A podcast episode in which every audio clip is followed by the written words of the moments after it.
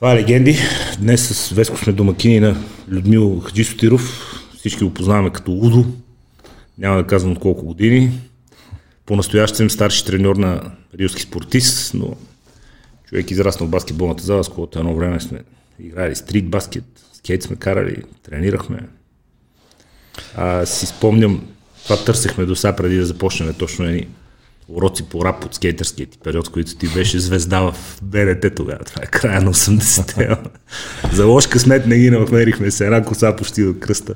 Дали за лош, дали за добър. Зависи от гледната точка. Зависи от гледната точка. Гледам те аз по БНТ едно време, танцуваш рап, с Теслата май бяхте.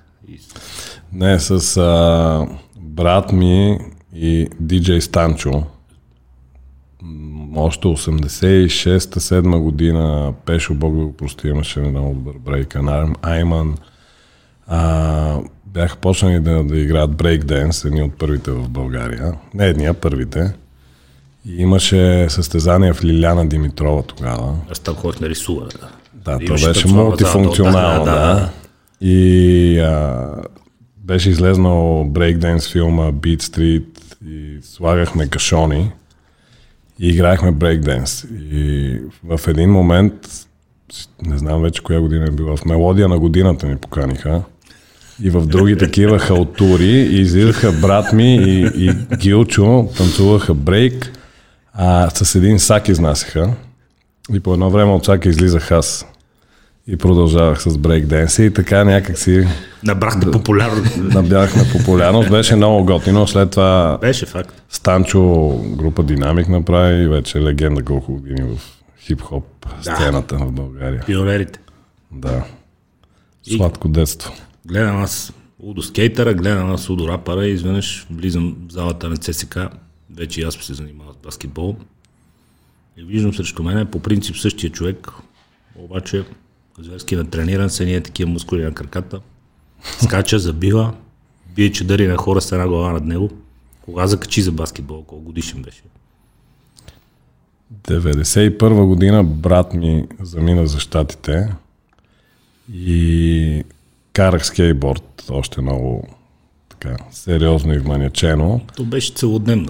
Да, то Лятото си беше мания, кеф. И в парка долу се събирахме, знаеш. И от, а, както едно време се правеше, треньори дойдоха в а, часовете ни, избраха някои момчета от класа баскетбол да тренират, аз не отидох. А, и те тренираха месец или два, обаче в част по физическо ние играехме баскетбол. И се оказва, че аз не тренирах, а пък като играех срещу тези момчета, които тренират два месеца, ми ставаха много лесно нещата, все едно аз тренирам. И реших тогава, викам, що пък аз да не отида и аз да почна. И отидох при Любо Николов, после Елена Кафелиева. А, казах на нашите, те го приеха много несериозно. Баща ми, като бивш спортист, легенда по водна топка, каза, ти си ли путка в баскетбол, си тръгна да играеш. Докато 92-а лятото му звънах и му казаха, че не викат събират за тази възраст национален отбор за да мачове в Италия. И то е много странно тогава. не можеше да повярва. Продължаваше да изненада. Да, продължаваше да изненадан как така баскетбол, но ме всмукна и точно това съвпада с 92 година Олимпиада в Барселона. Dream Team. Dream Team. Избухването на NBA. Майкъл Джордан. И в тези така сиви преходни години в България това беше нещо много цветно, като все едно от друг свят, извънземни. Беше, защото хората, които се интересувахме, сега звучи супер смешно с всичките тия тонове информация, които ни заливат, ама тогава имаше един NBA екшен по нощите. Да. Едни касетки си раздавахме, Абсолютно. търсехме. Един има конкурс за забивки от 86-та, други от 88-та. Домени Кюлки срещу Джордан и се гледа на едно видео с едни снежинки, кой знае колко пъти презаписвано. Fly underground, underground култура. Underground култура, абсолютно. Всеки NBA екшен и всеки мач на седмицата се записваше. И имахме едно видео Sharp тогава, което можеше на друга програма да записва и на 180 минутна касетка VHS реално да запише двойно повече. И накрая се оказа, че имам някъде към 200 VHS касети. 98 година преди да замина за щатите. 600 часа. Да, не, всяко NBA, защото... Повече, защото ако е двойно, 200 по 6200 часа баскетбол. Реално, 300. да, те още съществуват, като 95-та, освен българския NBA, почнахме да записваме и DSF, пуснаха кабелна телевизия. Сега на младите хора това им звучи в момента супер странно, но пуснаха 95-та кабелни телевизии западни, съответно NBA даваха по DSF немските канали. Аз почти научих немски заради NBA. Аз бях се закачил и дебнех тук Веско Краси Гергов, като взе първия лиценз за част на кабелна телевизия, беше едно триада и пускаха CNN. Да. Спортните новини даваха откази от NBA. Да, да, да. Се бях да, закачил, да, знае, да, знае кога е спорта човек и си зарежда всичко ти, че гледаш в новините клипове. И си вика, бати тия представя си там на живо да си го гледат това всеки ден. Райче. Кеф. Райче. А то това се случи. Не си само ти. Доста хора това го правиха. CNN същата схема. Шон Кемп тогава гледахме Шон Кемп. Шон Кемп Сиатъл. Уникални времена, но така започна с баскетбола, като първите години бяха повече за кеф си играехме в махалата 138-93. 138-93, в 22 долу имаше не лош стритбол чат пат. 22 Аз 28 играх в Красна поляна, после като отивах в септември при Коля Спасов играех и в 28 uh-huh. да, имаше също не лоша дружина. Да. Не, имаше тогава, много се запалиха хората след Олимпиадата. Барселона. Аз Данчо Бозов в дружба в 68 играше. 68 Данчо, Данчо, да. Също Данчо, баба му пък живееше до 93-то отгоре в блока и той слизаше и там. Аз там учих и там и дошли. Да. култови такива сблъсъци. Имаше по 30-40 човека на всяко игрище. Те събираха хора да гледат устите. Да, беше много в, атрактивно. В Ворошилов, като играехме с Шарко и Валю Шарков е uh-huh преди Георги Младенов, легенда на, на Левски град. Да, знам много добре, с сина му пък играхме Славия. Да, сина му и Митко и Данчо играха. И Митко и Данчо играха баскетбол и в Ворошилов и се събираха хора да гледат от квартала. Некви как си играят баскетбол. Това беше атракция, но а, мисълта ми е, че до 94-та, си играех за кеф. 94-та брат ми се върна от щатите. Той там имаше възможност да беше кондиционен тренер, работеше с професионални баскетболистки листи, някакви връзки имаше с Хюстън, в Хюстън живееше. И тогава ме фана и ми каза, виж какво, ако искаш да играеш сериозно баскетбол, трябва да почнеш да тренираш индивидуално допълнително, да оставаш в училището след тренировка, с тежести да почнеш да работиш, иска се допълнителна работа, иска се много жертви, допълнително време. Аз 138 съм тренирал от минус 10 на до 40 градуса в този диапазон. На никой не му праше впечатление. Да, и... Ако няма сняг се играе. Абсолютно. Но става въпрос, че не, не просто да играеш, ами аз отивах и правих 4-500 вкарани стрелби допълнително. Да си е методическа работа на тегната. Да, да, да, медицински топки. Аз ти знаеш ли, интересното е, че пак благодарение на брат ми, аз средата на 90-те години тренир, и края на 90-те тренирах 90% от нещата, които сега са супер популярни с а, пудовки. Абе, личеше ти, защото ти тогава за, за кратък период са, и ние попипвахме штанги до време на време, защото аз в локото като бях, Исак Паси дойде треньор. Исак, да, той за малко ми беше в ЦСКА. Пръскаше ни кашоните този човек. Жестока история беше да е жив и здрав, но а, жив и здрав, попипвахме, попипвахме штанга там, но ти за отрицателно време разви елати физиката. Еми, методика на работата, но да ти кажа често имаше, аз след това го осъзнах, той брат ми се чудеше точно. А, в един период от 4-5 месеца от това да не мога да забивам, стигнах да почна да забивам на 360 градуса и всякакви неща, без да съм пипал штанга обаче. Просто се случи натурално, някакси. И след това, като почнах и да тренирам допълнително, вече стана Станаха по-страшно. Да, стана. Кога напъна Яко? При Кафали в ЦСКА, после? А, Кафали ми беше Защото по-рано. От младшата почна да натягаш вече, личеш, да, че се да, работи. Да, между... между младши и старши прехода. Да, то е много важен преход, принципно за професия. Въобще за хората, които занимават по-сериозно с спорт, между 14 години и половина и 18 години. Там беше фанатично трениране. Три пъти на ден ходех на училище. Аз не исках да ходя в спортно училище, исках да имам добро образование нормално, защото имах една мечта да играя в колежанското първенство в Штатите. И ходих на училище, после тренирах индивидуално, после тренирах с отбора с мъжете, като отидох в Славия или с юношите. Беше нон-стоп малко войнишка работа. Аз учих нормално, но да благодарение на директора ни, не знам дали още жив човек, ако е жив, да е жив и здрав още дълги години, Стоян Антончев на 93-то. Uh-huh. Просто бях помолил, викам, слушай, дойде един ненормален треньор, убивани от боя и викам, тренираме дворазово, сега знаеш къде е 93-то, знаеш къде е локото и как се стига там с градски транспорт. Бая път. Той вика, окей, нали, разбрах, ще кажа на учителите. И ако имате 6 и 7 час, просто 6 часа да си тръгваш, за да можеш 6 и половина да си, 6 и половина 7 без нещо да си на локото, да си готов за втората тренировка вечерната. И аз 6 часа по средата на часа, но хората проявяха е разбиране и си учат в нормално училище. В смисъл, не. Да, аз също съм благодарен на учителите ми и на класната ми, че аз бях хуманитарна паралелка с история и литература предимно, но имаха голямо разбиране. Естествено, играех за училищния отбор. Е, да. Нали, това да, да. все пак. Но а, проявяваха разбиране. Последната ми година, 97-98 сезона, преди да замина за щатите, играех юноши старша с Славия, играех Б група мъже с Славия, мъже с Славия и националния отбор юношеския, с който имахме европейско. Реално ми беше... Сериозен календар. Брутално много мачове, над 100 мача за сезона, обаче се надявах много, имах амбиции да завърша с отличие, успях с отличие да завърша. А, и доста учих, но нямах а, чисто физически възможността да присъствам в толкова много часове. Бяха много свестни ръководство в училището, пълно разбиране и ми помагаха, което, за което още съм им благодарен. Как стана с щатите историята? С щатите историята аз ти казах, че имах такава мечта за колежанското първенство. Е, много хора имаха, но малко им се случи. да.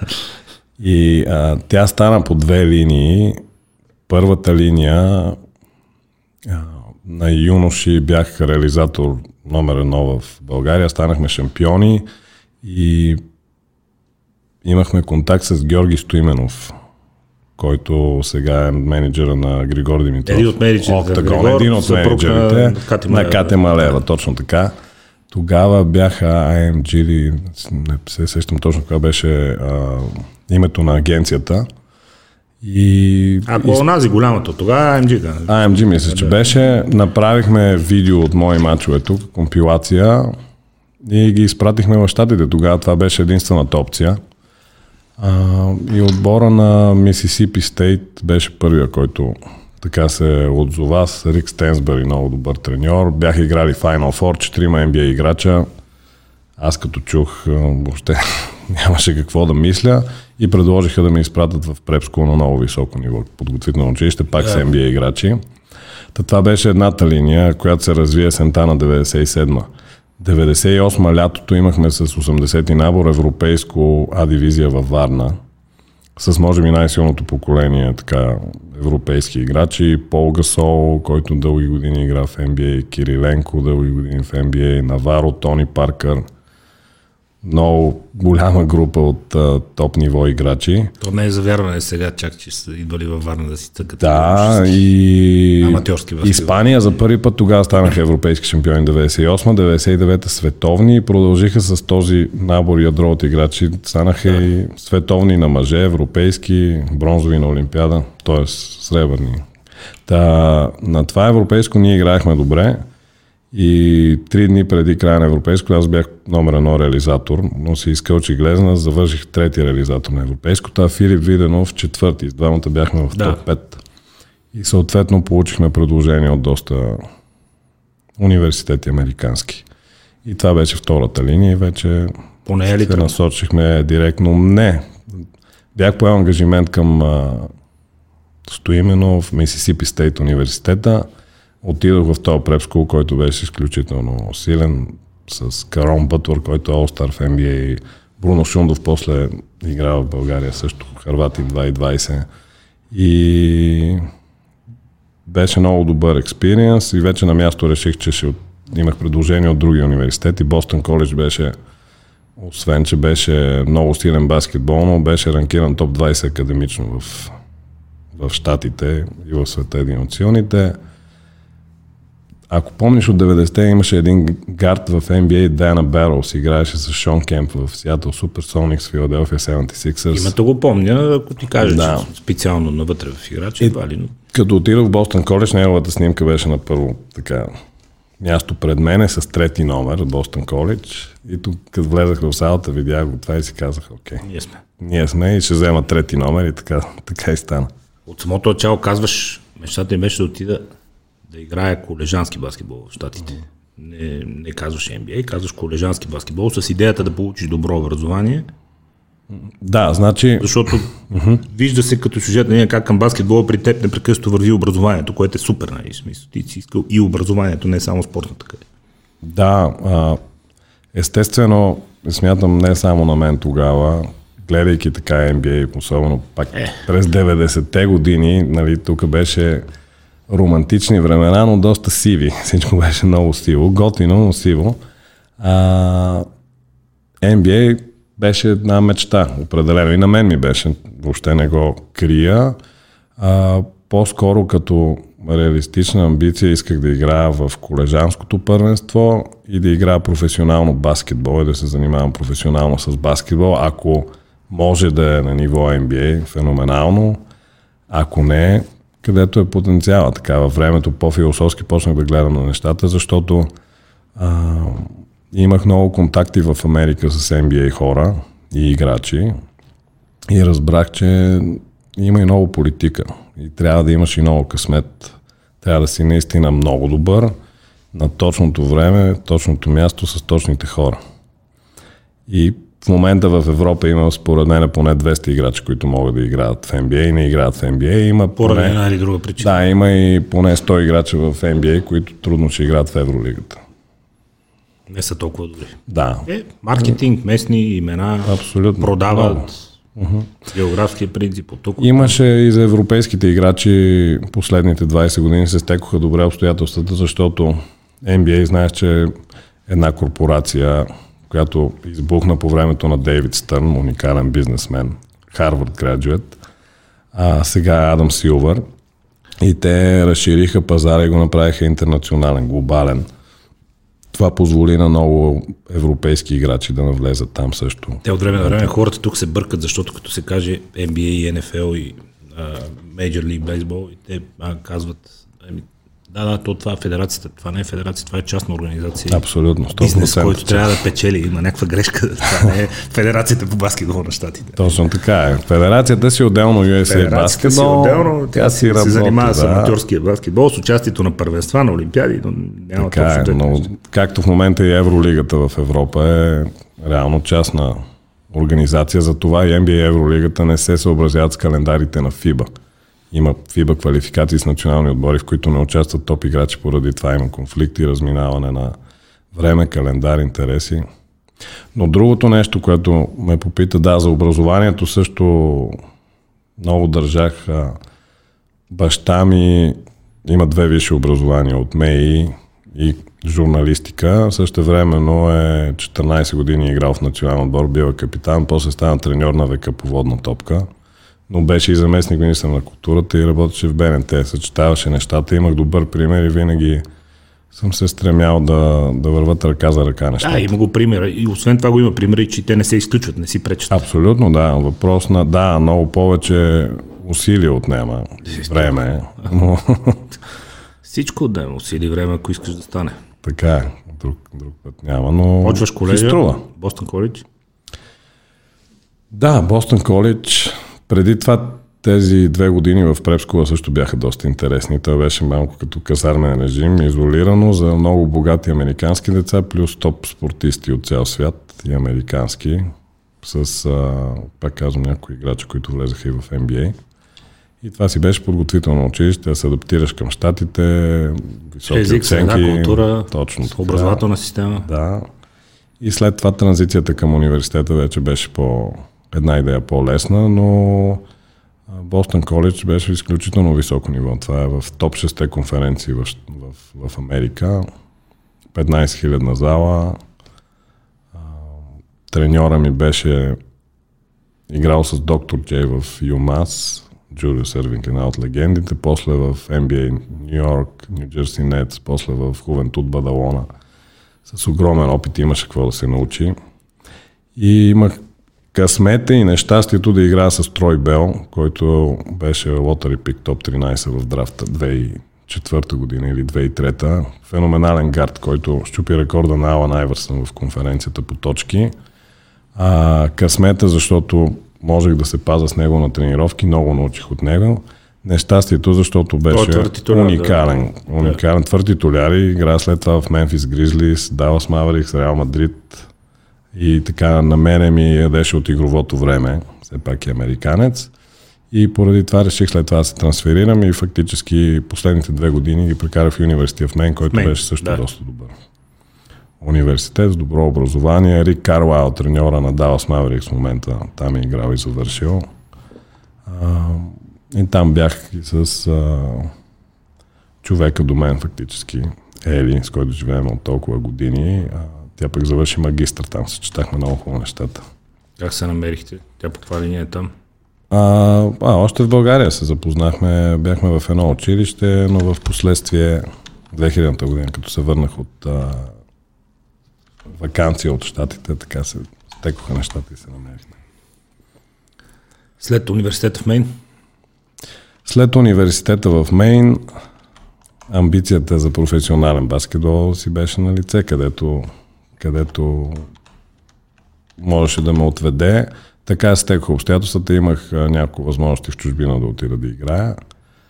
Но имах възможност и за тук. Реших, че е по-добре в България да се върна една година. И имаше една опция за Лукол, след това Левски. И минах през а, две години в Левски, после в Спартак при, за малко бях в Гърция и в Женева Девил завърших да игра фактически последната ми година в Швейцария. А, но и, имах така и в колежа и след това професионално някой път във важни моменти лош късмет с здраве и контузии, нещо, което влияе на един професионален спортист. Никой не е застрахован, а, но по някакъв начин оказва влияние във важни моменти, така че има едни амплитуди често от това нещо, но опита нали, винаги има от какво да, да, да се учиш. Е, разбира се, че оказвате. Много ми помогна тези години, страшно много ми помогнаха за треньорските сега. Много хора подценяват това с контузиите, но ако погледнеш тенис, един Дел Потро, например, феноменален тенис. Уникален тежко, талант. Тежко, да. обичан от публиката който да, така наречените Big Four, като е във форма си ги плеска без никакъв проблем. Няма никакви психически ограничения, защото уникална играе, обаче лезен, коляно, китка, някаква костица, пак операция, пак това, така че Имаше много хора подценяват контузиите като mm-hmm. фактор за развитието на една кариера, но трябва да си късмет. И така е, особено в спорта, защото ти с тялото ти, психиката е много важна, но с тялото си вариш хляба реално крайна сметка. В крайна сметка и това ти е машината, с която функционираш. Не случайно имаше материали и статии за, не знам дали си чел, за Леброн Джеймс, че инвестира 1 милион и половина долара негови пари всяка година в поддръжката на тази машина, на тялото си. Със сигурност го прави, повечето големи атлети го правят, всички кинозвезди го правят, всички известни хора вече го правят и аз много се радвам, че се обърна там културата защото преди две седмици тук ни беше на гости издателя на Тренери БГ. Това си е school билдърски сайт, те издават много литература, много книги и ми подари ми една книга Анатомия на бодибилдинга. Аз си мислех, че много знам. Защото дигаме штанги от 25 години вече. Тренираме тая група, оная група. Почнах да я чета и ме хвана срам, честно ти казвам, че и то претендирам, че имам доста по-високи познания на човешкото тяло от средните. Доста по-високи от средните. А ме срам човек. Ние знаеме всичко за колите си. Полоска, съединител, лагерче, нали, ам, тампон, не знам си какво, амортисьори, светне ти някаква лампа на колата ти откачаш и осъзнах колко малко знам за, за устройството. За най-важното нещо. за тялото. Да, мускулчета, сухожилия, кое как се захваща, кое как работи, при какъв фат, кога се натоварват костите, как е правилно да се правят движението, откъде тръгват травмите. Жестока история. Така е много интересно. Аз покрай занимаването с професионален спорт, Хората свързано с не към нея. фитнес Дори специално. Да, да, така е. Ти беше един е от първите, който сериозно напъна. Данчо изпъкваше се тогава с генетично, той си има генетично уникална физика за, за спортист, но ти беше един от първите, който сериозно напъна физическата подготовка и си личеше. Имах късмета, съвсем това си беше голям бонус за мен, че брат ми беше кондиционен треньор в Штатите, занимавал се с това, завършил, знаеки много реално. Тези знания директно дойдоха тук при мене. И направи голяма разлика, но много хора, вече хубаво е, че има много хора, които се занимават с фитнес and wellness и така здравословен живот, но им отнема доста време да осъзнаят, например, че тялото е едно цяло и работи като една верига. И затова професионалните спортисти, да кажем, дори когато работят с тежести, голяма част от времето, казвам голяма част, защото това е 9-10 месеца от годината, те работят за цялото си тяло, compound movements, като едно нещо. А, а вече като имат почивка през оф-сизона, тогава, да кажем и фитнес, като правят, го правят на мускулни групи, по-скоро на, на разделят частите на тялото, не само на една мускулна Да, работят по групи, да. вече малко за естетика, малко да налее маса тук, там. Да, и слабости, където лошо. има, абсолютно няма лошо, но това разбира се е вече въпрос на личен избор. Кой, кой какво иска дали да е максимално функционален с тялото си или да изглежда много добре или комбинация от двете. Но е хубаво това, което ти каза, че много повече хора вече се запалиха по този по-здравословен начин на живот и тренировки, включително да, култура и в България доста се разви. Да, но се запават, защото пак ти казвам, темата е силно подценявана. Аз между другото много обичам един цитат и редовно го използвам. Някой някъде го беше казал, бизнесмен от световен мащаб, всички имаме много велики планове, докато ни заболи зъб. И се чувстваме безсмъртни, нали, и ще силни, да, да, докато да, ни заболи зъб. Смисъл, нещо мъничко, като не е наред, цялата система рухва. Абсолютно така. И прехода към тренерството? Прехода към треньорството, това е добър въпрос. Първо от мен ми се наложи да спра да игра 2009 година, след като така, желанието ми да излезе да играя в чужбина се осъществи. 2008 година сме лагери с националния отбор Спини Гершон и получих няколко оферти от Испания и от Швейцария. И въпреки, че нивото беше малко по-високо в Испания, вътрешно чувство ме тласна към това да подпиша с Женева Девилс. и се оказа, че това е годината, когато беше световната криза финансова. Да, 2008-2009, да. точно този сезон, това ми беше последния сезон, професионален. И много тежко повлия на испанските отбори, за разлика от швейцарските, където нямаше никакви проблеми и си изкарах много добре сезона, но а, ми откриха хиперфункция на щитовидната жлеза, свалих а, близо 10 кг за месец и половина, нямах представа какво се случва. Аз бях доста режимлия, натрениран, имах под 10% подкожни мазнини и от това свалих 10 кг. Почва свръх обмяна.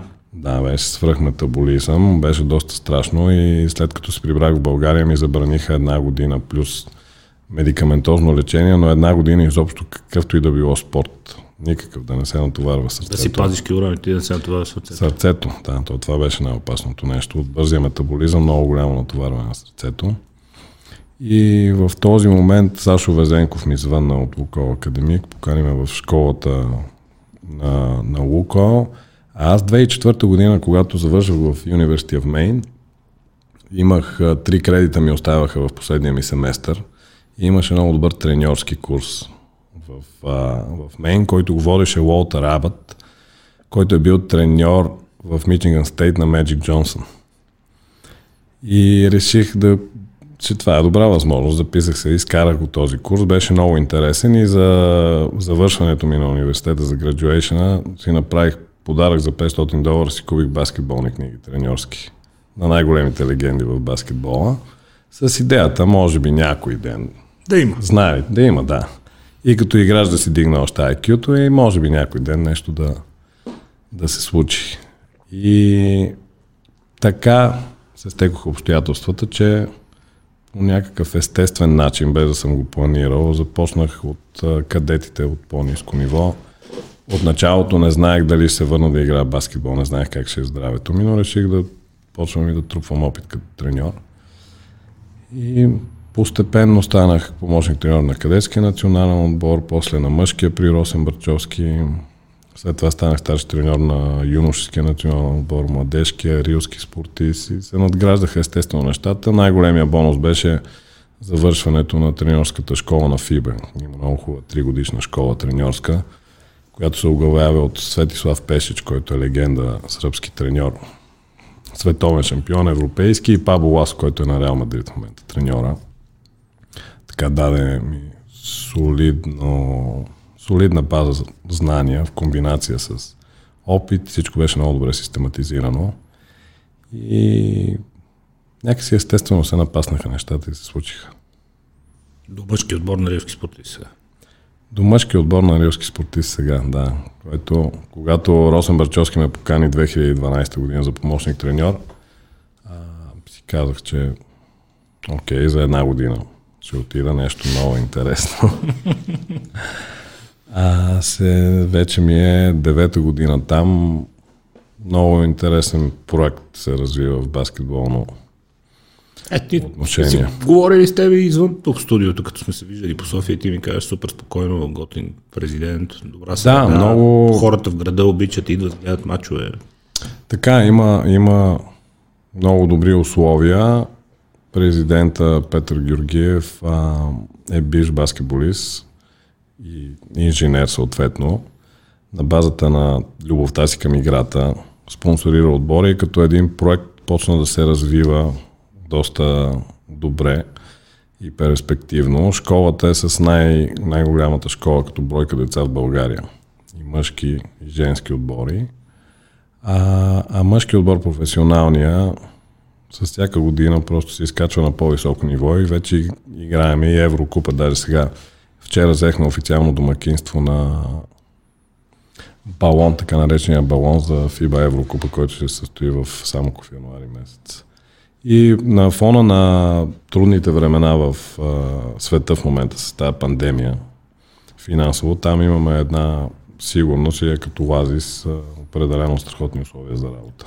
Имаш... Радвам се, че в България има такова нещо. Имаш, да, това е супер, че има такова нещо. Поздравление за всички замесени, но имаш лукса, може да го кажем, за времената, в които живеем, да си правиш дългосрочна стратегия и да, да работиш в дългосрочен проект, не да се чудиш утре какво ще стане и други ден дали ще сте там което е супер. Да, да, прав си, така Човек е. може да направи планиране, да отгледа юноши, да направи отбор, да, да създаде състезата и да наложи методика, тя да даде резултат, да се види, че има смисъл от това, което прави. Така е. Това е лукс във времената, Абсолютно. всичко е на много бърз цикъл. Прав си, наистина не знаеш какво следва, докато там има една така по-дългогодишна стратегия и визия. Хубаво е, че хората имат търпение. Въпреки, че Джордж Карл, който беше треньор на Сиатъл Суперсоникс и на Шон Кемп, 2012 година, вече като треньор на Денвър Нагетс, го избраха за номер едно треньор в NBA. И в а, един месец по-късно го уволниха. И, и той каза, че а, най-сигурно нещо в треньорската професия, е, че ще уволнат. така че човек може да си прави планове, но има го и този момент. Еми да, не е като да не е прав. Как ти се вижда NBA сега? От, от перспективата на годините, в които ние се зарибихме, израстахме 90-те. Тогава с Джордан, с Шон Кемп, с Доминик Уилкинс, въобще с Меджик. Много хора казват, че сега е много политизирана, много натоварена с обществени настроения, с, с такива неща.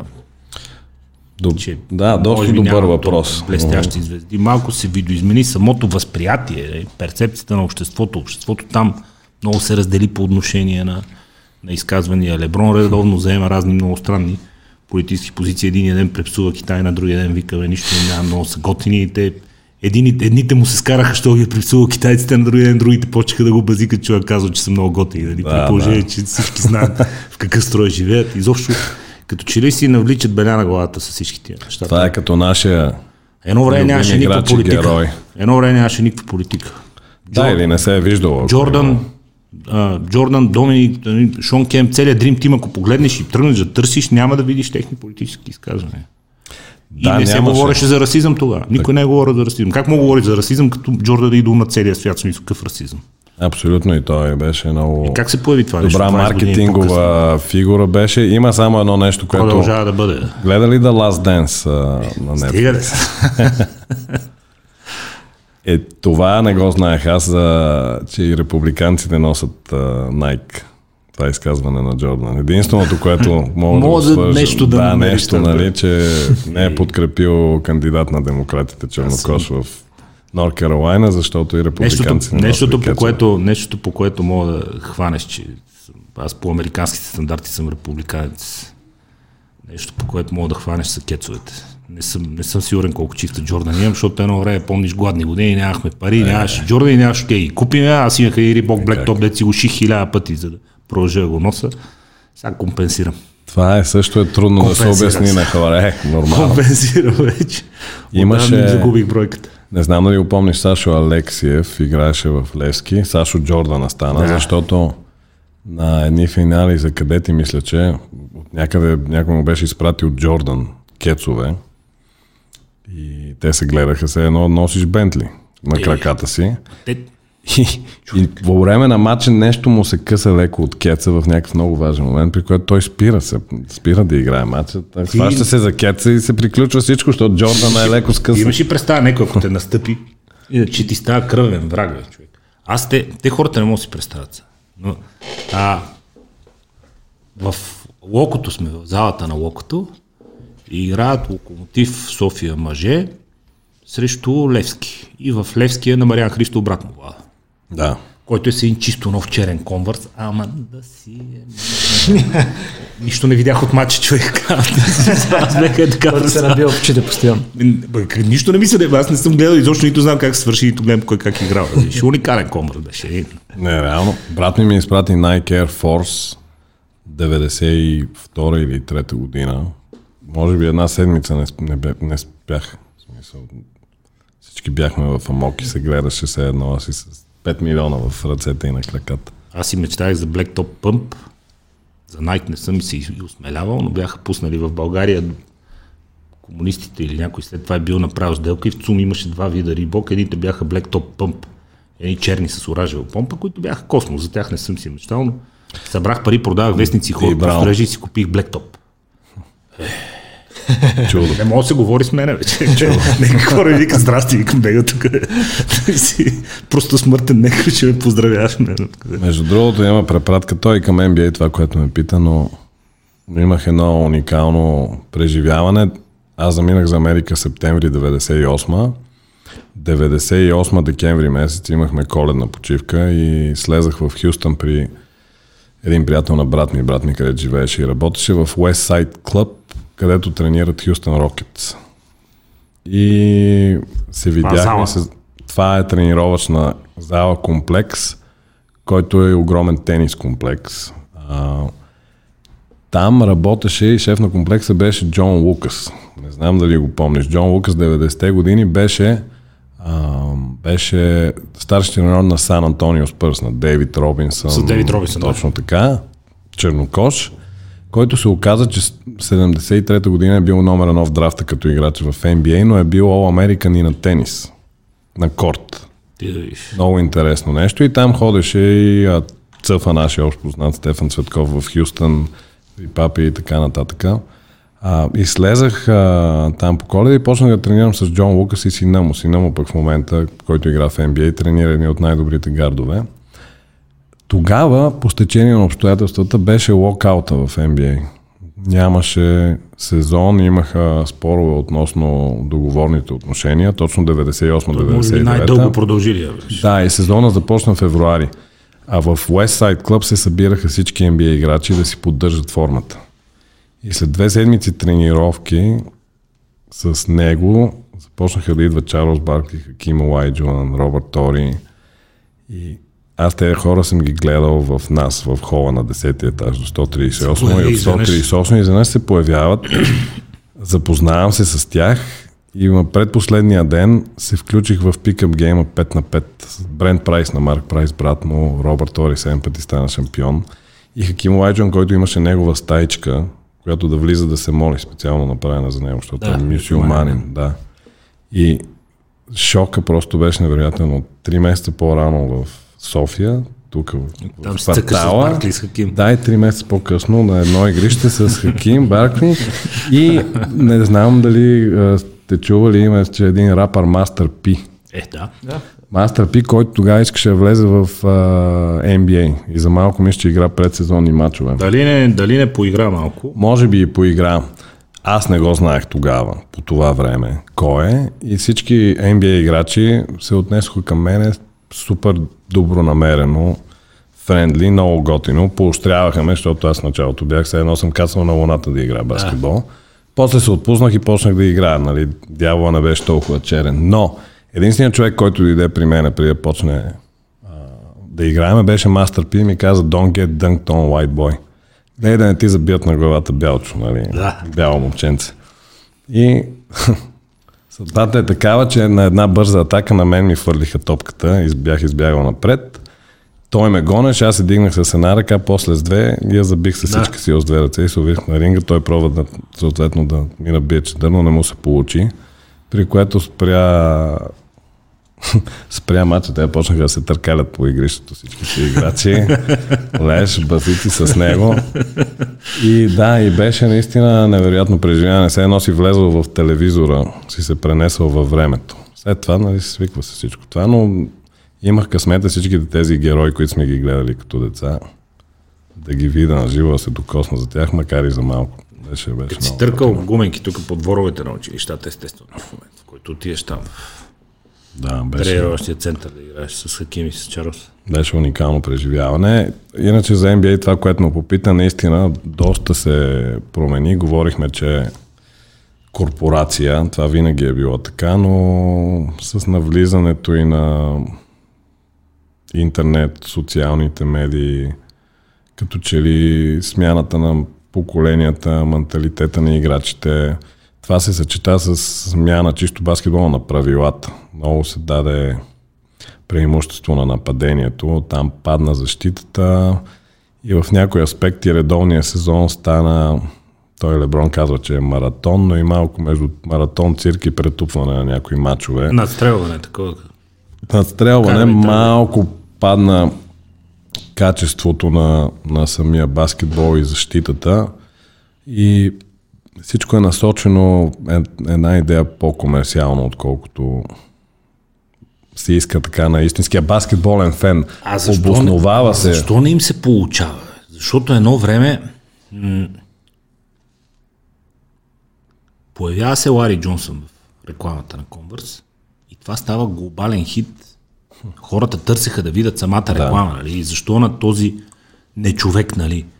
Два метра чудовище огромно, му викат бабата, нали? И всеки търси да намери рекламата на Converse, рекламата. И то във времена, в които обмена на информацията беше изключително сложен. Сега не може да се получи. Това няма го. А сега има няма много по-голям обмен. А има хиляди да. на милиони начини да стигнеш до всички веднага, ако създадеш качество. Да. Що така? Интересно е.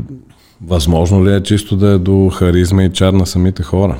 Аз мисля, че на мене ми изглежда ми, че тези играчи, които бяха 90-те години, дори като личности бяха някакси по-интересни, по-изградени. А, може би, мислил съм си го това нещо, че тогава не е било толкова популярно веднага да се влиза в NBA. И много от а, тези играчи реално са били школовани през няколко години университет. Чисто като хора са израствали повече. Би, имали са менторство на много сериозни а, фигури, трен, треньори в а, кариерите им, като Дин Смит, Майк Жижевски, Дюк треньора. А, и след това, влизайки в NBA, те продължават вече с един изграден менталитет и като че ли повече дори IQ за някои неща. Със сигурност. Тя средата е друга. Средата, да. Средата и мой е приятел Никола Филипов, аз казвам му, нали, виж го дали днес, той вика, аз нищо не разбирам, баскетбол не съм гледал, вика, слушай, изгледай филма. И след това си говорим с него, той е човек с много сериозно образование. Учил е в Солон, после в Лондон, после... И казва, бе, човек, ви сте баскетболисти, те говорят като професори всичките. Виж какви са успели хора, солидни, свръхинтелигентни и до ден днешен с големите къщи, нали? Излъчват успехи, излъчват интелектено самочувствие. И казва ми, той в класа му са били хората, които днес са най-добрите адвокати, най-добрите, най-големите корпоративни менеджери. Той е учил в един клас с децата на най-успешните семейства в Штатите. Нали? Окей, той е спортен стипендиант, те са там с парите и с връзките. Но в каква среда е израсъл той?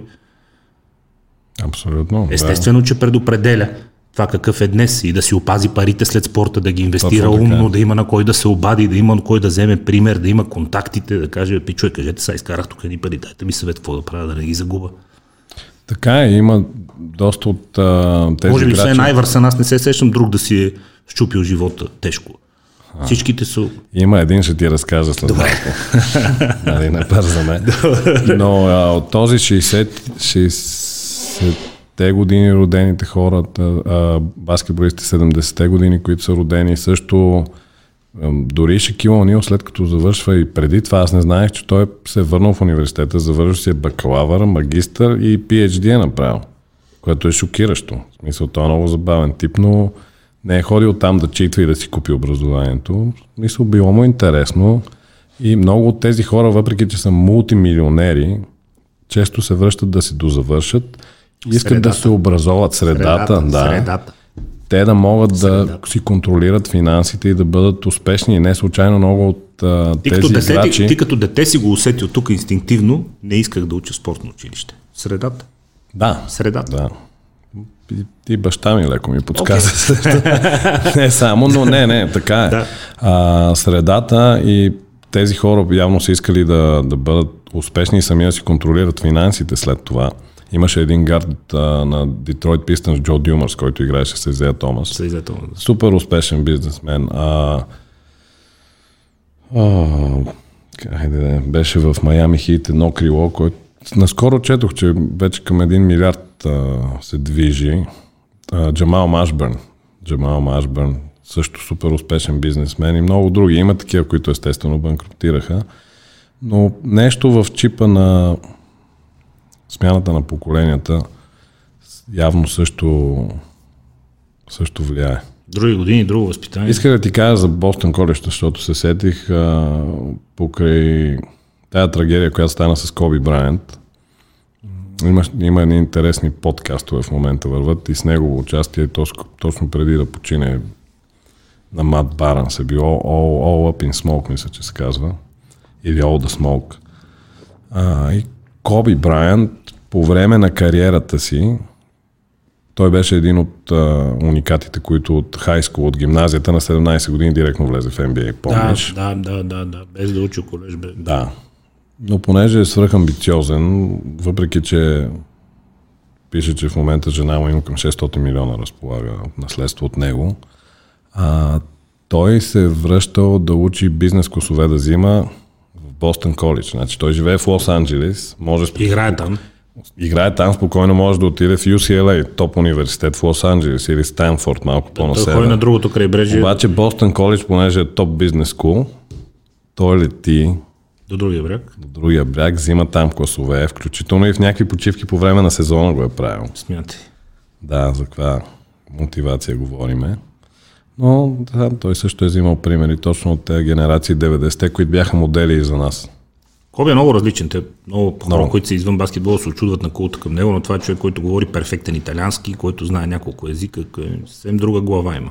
Абсолютно и от първо лице е Георги Гушков, който играе в NBA, първия българин, сега е пред седата на Федерацията по баскетбол. Той е играл с баща му в един отбор.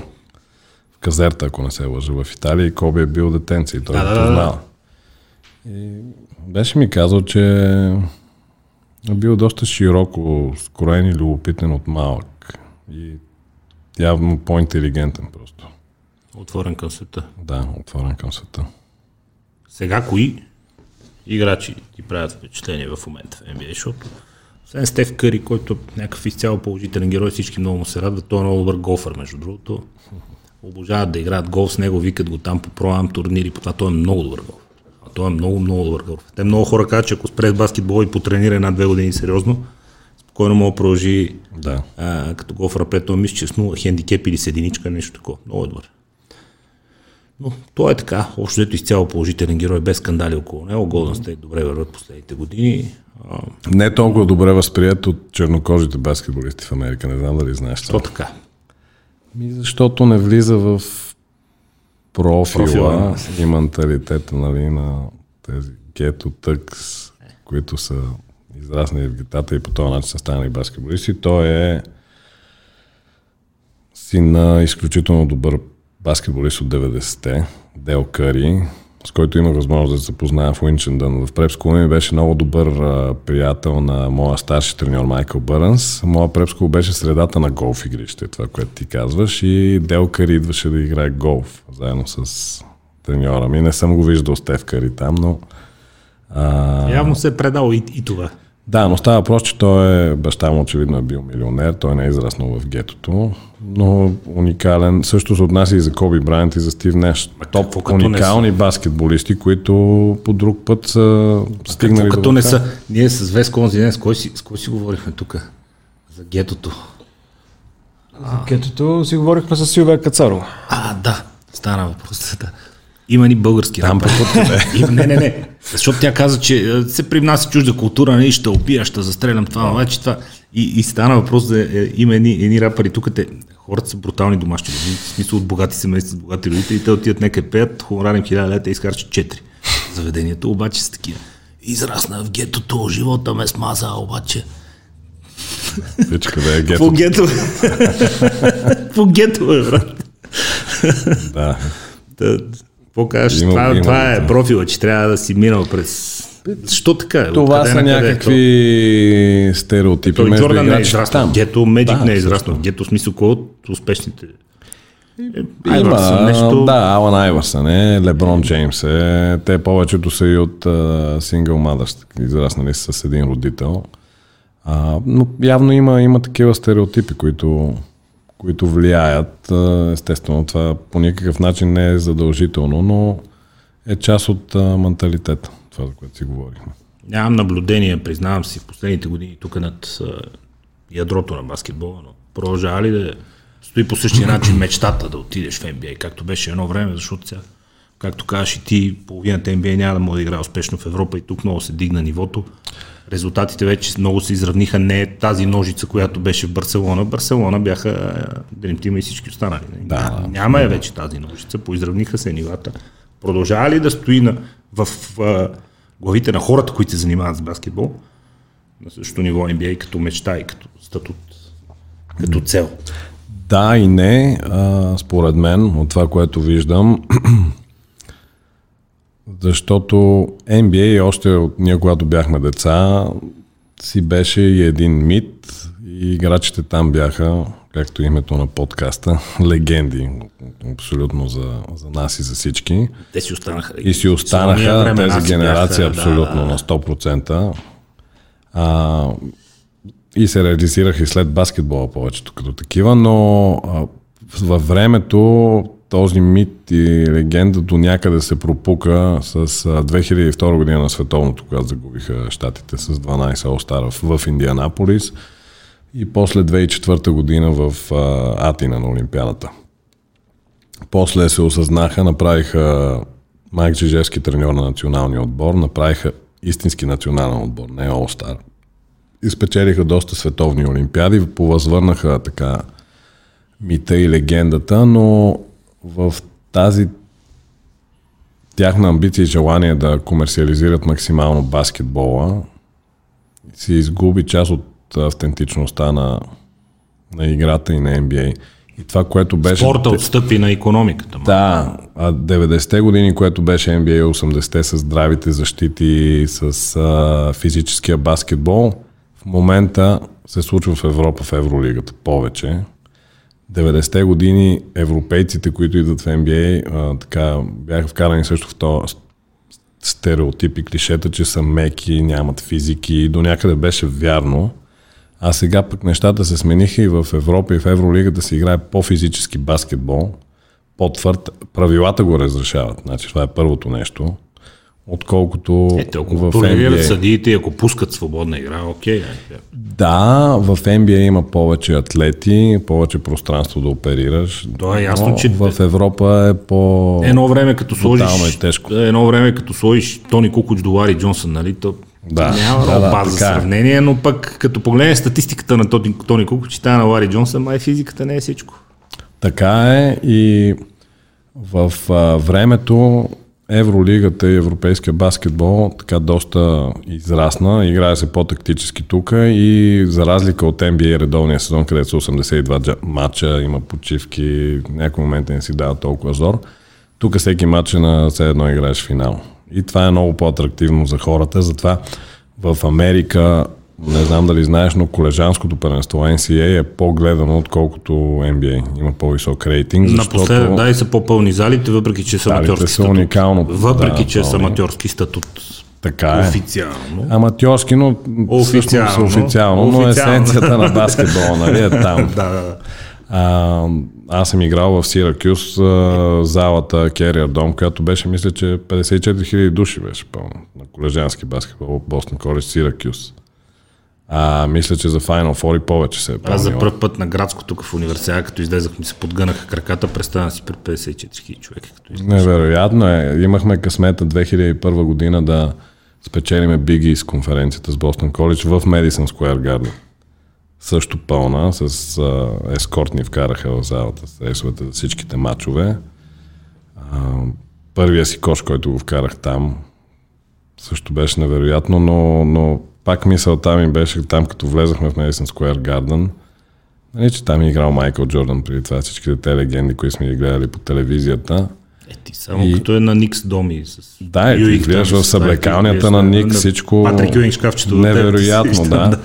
А, но по, по-интересното беше, че тази зала се пълнеше догоре за колежански баскетбол. И то не за мача на местния отбор Сейнт Джонс, а на всичките някой... матчове, които да. играехме, защото то беше турнир накрая, за всичките матчове ще пълнеше и беше много популярната мисъл. Там е, че една от атракциите в колежанското първенство е, че и там се играе на живот и смърт и на кръв всеки матч. И е много непредвидимо, затова там си най-големите залагания спортни в света са по време на матч Меднес, мартенската лудост, защото а, не се знае кой ще победи. И мисля, че е прецедент, не знам дали знаеш за тази традиция, казва се бракетологи бракети от а, такива скоби и схеми. Да.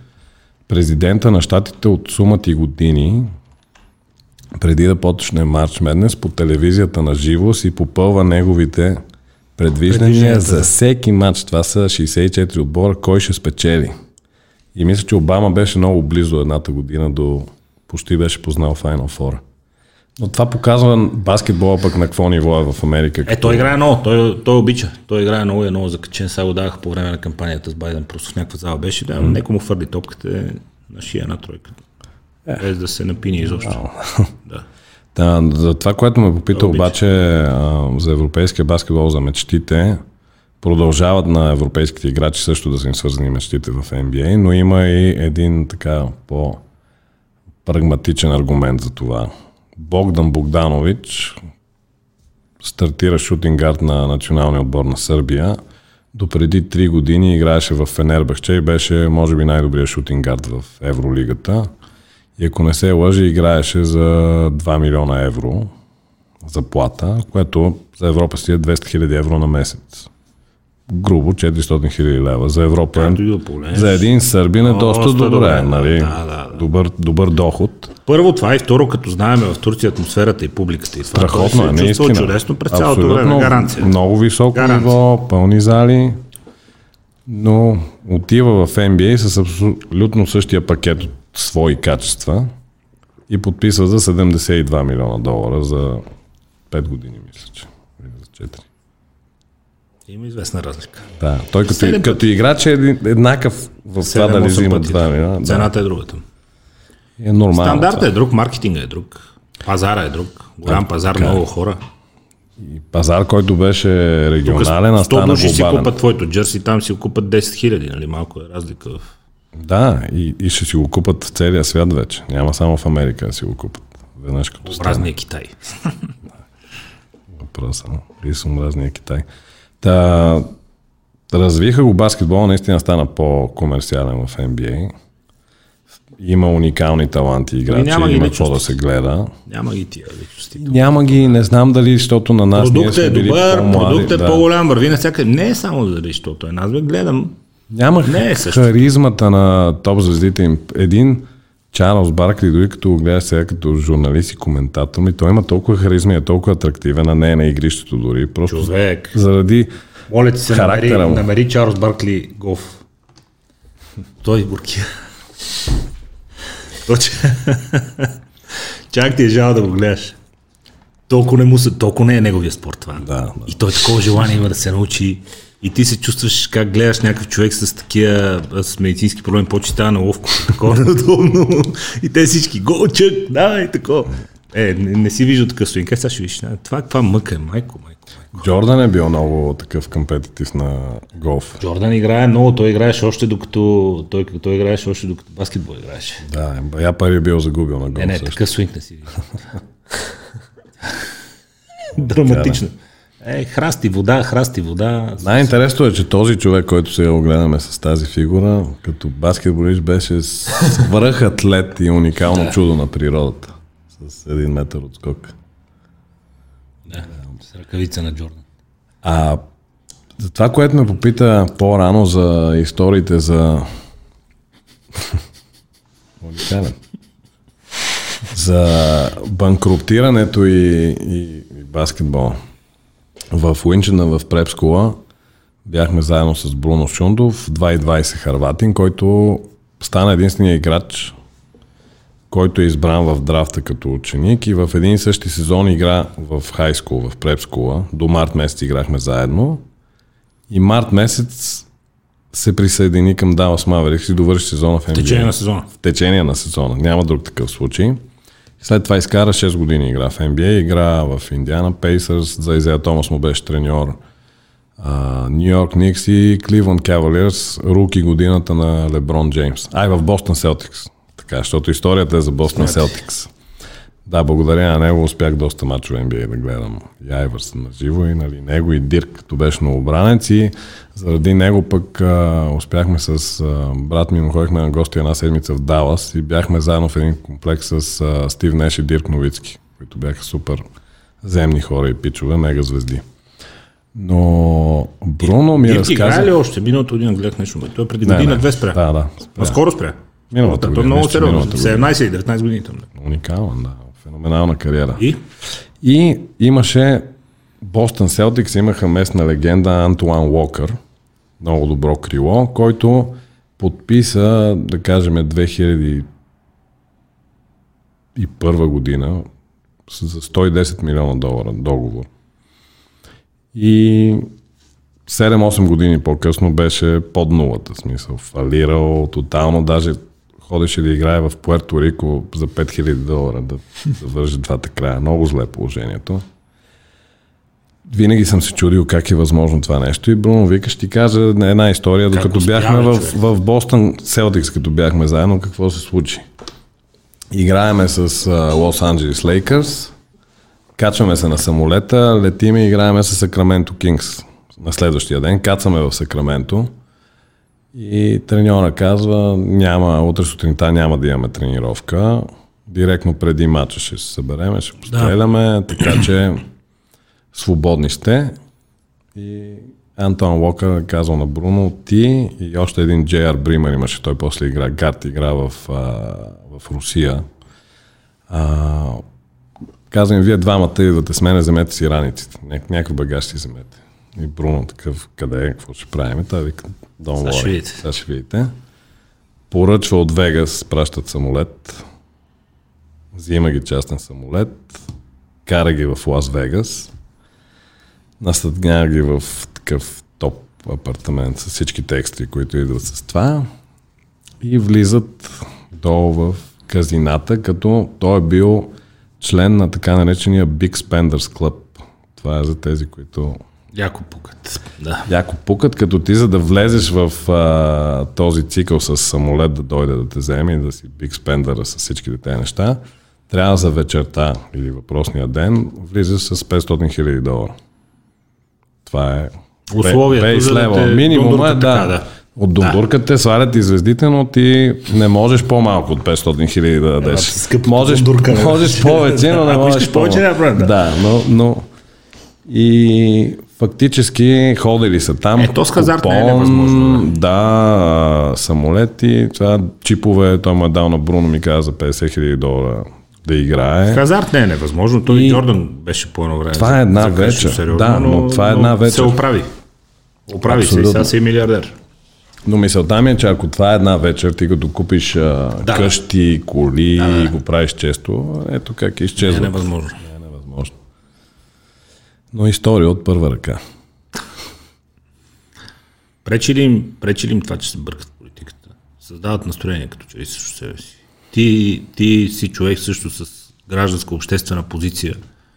А, усещал ли си някога да ти пречи или да си, си казвала, бе, аз също се занимавам с спорта и просто не можеш да се държиш по-силно от тебе. Защото при някой от тях се вижда, че е по-силно от тях. Да. Приятелите му казват, не, дей, за какво ти е това? Спонсорите му го казват, лигата му го казва, партньорите му го казват, нали? телевизиите му го казват, но се вижда, че той е по-силно от него. Ако е по-силно от него и той наистина вярва в тази или някаква кауза, това мога да го разбера. Напоследък обаче малко се изкривиха нещата. Стана за мен. модерно, това нещо се изказваш. Стана модерно, като някакъв тренд. Говорим за NBA и за Америка. НФЛ не отстъпва, той там е същото. Да. Колена мисля, се бият, дигат почна да се преекспонира цялата ситуация и с расизма, който наистина има голямо разделение в щатите. Факт, има Ама, тежки злоупотреби. Откъде се появи, бе, човек? Ти, ти си учил и си живял там в онези години. Mm-hmm. Цял свят припадаше по Джордан, по Тайгър, по Скоти Пипън, по Меджи Джонс. Нямаше такова нещо, черен, бял, в годините, в които ние сме израствали. Там как беше? Имам чуш, че сега се появи изведнъж тази не, тема. Знаеш, не. И тя дойде покрай mm-hmm. Тръмп и покрай нещата, да. които той наприказва и покрай това, че него почнаха да го атакуват, че е расист. И всички изведнъж се хвърлиха в този расизъм. Тогава да. не сме го хванали това. Бе. Покрай Тръмп беше така много, много явно вече излезе много видимо. През цялото време имай предвид, че знаеш, ти следиш политика, когато демократите обикновено са на власт, те са по либерални, играят го по-разчупени. Бил Клинтон тогава беше президент, след това знаеш Обама. И като че ли има една идея по-малко напрежение, такова междурасово, въпреки че в тези хардкор ядрата на републиканците не, не мисля, че и тогава е било на Тоест хардкор ядрата на демократите също, защото да. най-населените с малцинства дистрикти печелят брутално с 80-90%, там пък е хардкор за тях, те mm-hmm. ядрата са си ядра.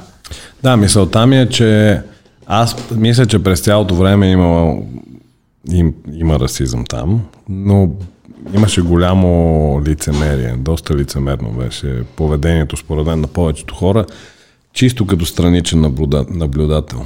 Има периоди, в които се замита под килима и има периоди, в които сега като е Тръмп става тема, просто всички почват да се карат. На тази. Да, защото предишните политици, най-вече заради, според мен, заради вотовете и повече сапорт да имат, просто са максимално лицемерни. Ти усети ли го това? Да, да, 100%. Ема какво че? Е, го, е white boy, нали? Защото не, той, това е расизъм. Да, е, това е ревърс расизъм. Да, това е обратен расизъм. Само, че днес не можеш да си направиш така смешка. Да. Ще ти приключи и рап кариера и всичко. Абсолютно. Ще те скъсат. Да, ще те е. скъсат. Това разчуя ли си някой го снима с телефона край? Е, това вече пък е още една ново сега на, на това време, че всичко може да се снима с телефона. Ти не можеш да, да си в Big Brother постоянно. И за мен това е вече някакви екстремни нива в Америка. Прекалява се. Прекалява се и честно да ти кажа, не мисля, че е фън да живееш в Америка в момента. Беше ли тогава? О, беше. Особено университетските години. А, така, това е мечтата на всеки американец чака колежанските си, университетските си години по няколко причини. Едната е, че за първи път се отделя от родителите си някъде away, да, и Купони, а, много, много от а, студентите отпадат и не могат да завършат, защото се смазват от купони още в началото.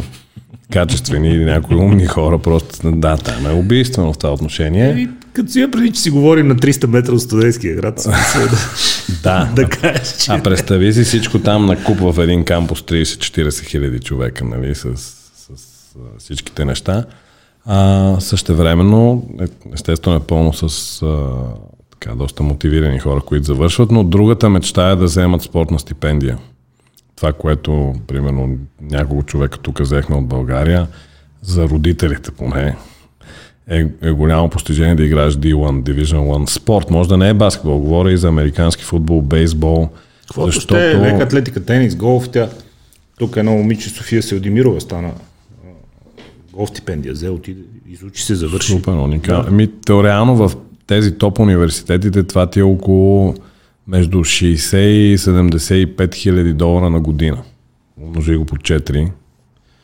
И една не е математика не е за всеки. Тук колко хора в България могат да си позволят а, да си изпратят децата да учат в а, такова и, и в такова а, заведение академично. И за това е голям успех хората, които нямат а, такива възможности. Говоря и за, конкретно за американците. Дали ще са на академична стипендия, дали ще са на спортна, дали ще е на някакъв микс. Това реално си е супер плюс. И това е също част от очакванията да отидеш в университета, но обикновено хората, които са с стипендия, си я ценят и си я пазят.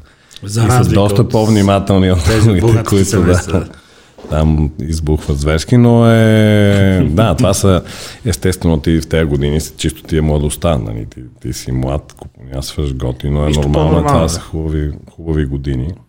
И, и за това има такава репутация на университета и колежанските години като най-хубавата част от живота ти. Освен контузите, има ли нещо, за което съжаляваш, някакъв грешен избор, който си направил, защото емблематичният, емблематичният пример е, то, мене даже ми е гадно да говоря за това, но емблематичният пример е Серафим Тодоров, който на, на биканчето на Фойт Мейуедър, те му каза, аз ставаш професионалист, това да, си хора в пещера, се прибирам.